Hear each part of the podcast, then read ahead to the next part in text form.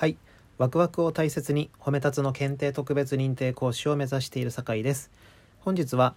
自分がやっていることが自分で本当に本気かどうかチェックするみっつの方法についてお話ししたいと思います。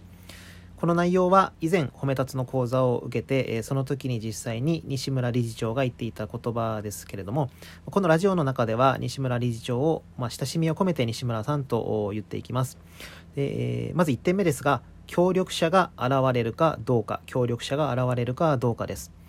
西村さんは褒め立つを広めるということを仕事にしてやっていますけれども、自分で、えー、その褒め立つを広めるには、例えばいちにちいっかい講座をやったとしても年間さんびゃくろくじゅうごかいしかできない、まあ、ただその褒め立つを広めるということに共感してもらって、私もやりたいっていう応援してくれる人、褒め立つの認定講師というものが今さんびゃくにんを超える人数がいます。で、そういった人たちと一緒にやっていくことによって、えー、何千回とかでもですね、いちねんかんにこう褒め立つを広める機会というものが生まれる。そうした応援者が現れるかどうか、協力者が現れるかどうかっていうものがあ一つの指標ですと。で、にてんめ、それをすることにおいて恥ずかしいと思わないっていうことです。でまあ、自分がどう思われているか見えているかっていうものを気にしているうちは、まあ、本気ではないでしょうということなんですが、これも例えば西村さんはあ褒め立つを話すとき服装がいつも一緒です。紺色のスーツ紺色のスーツにオレンジ色のネクタイというワンカラーで、このスーツの色も意味があって、紺は誠実さ誠実さを表す。でオレンジ色は人を元気にする、太陽と同じ色で包容力エネルギーというものを表す。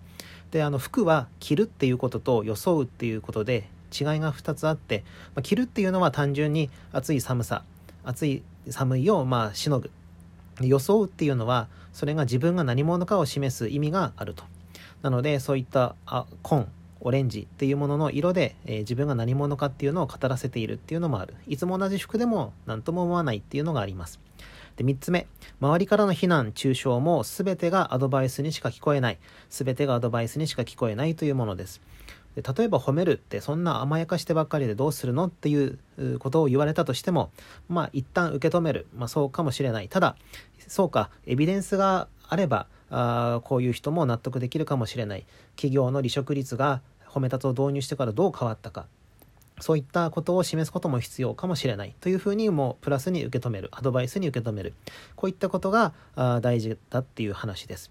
というわけで本日は自分でやっていることが自分で本気かどうかチェックするみっつの方法についてお話をしました。次回はですね、褒め立つの講座で実際に私が行ったワークショップ、こういったものがありましたということで面白いワークショップがあったので、その内容についてご紹介したいと思います。本日は以上です。聞いていただきありがとうございました。ではまた。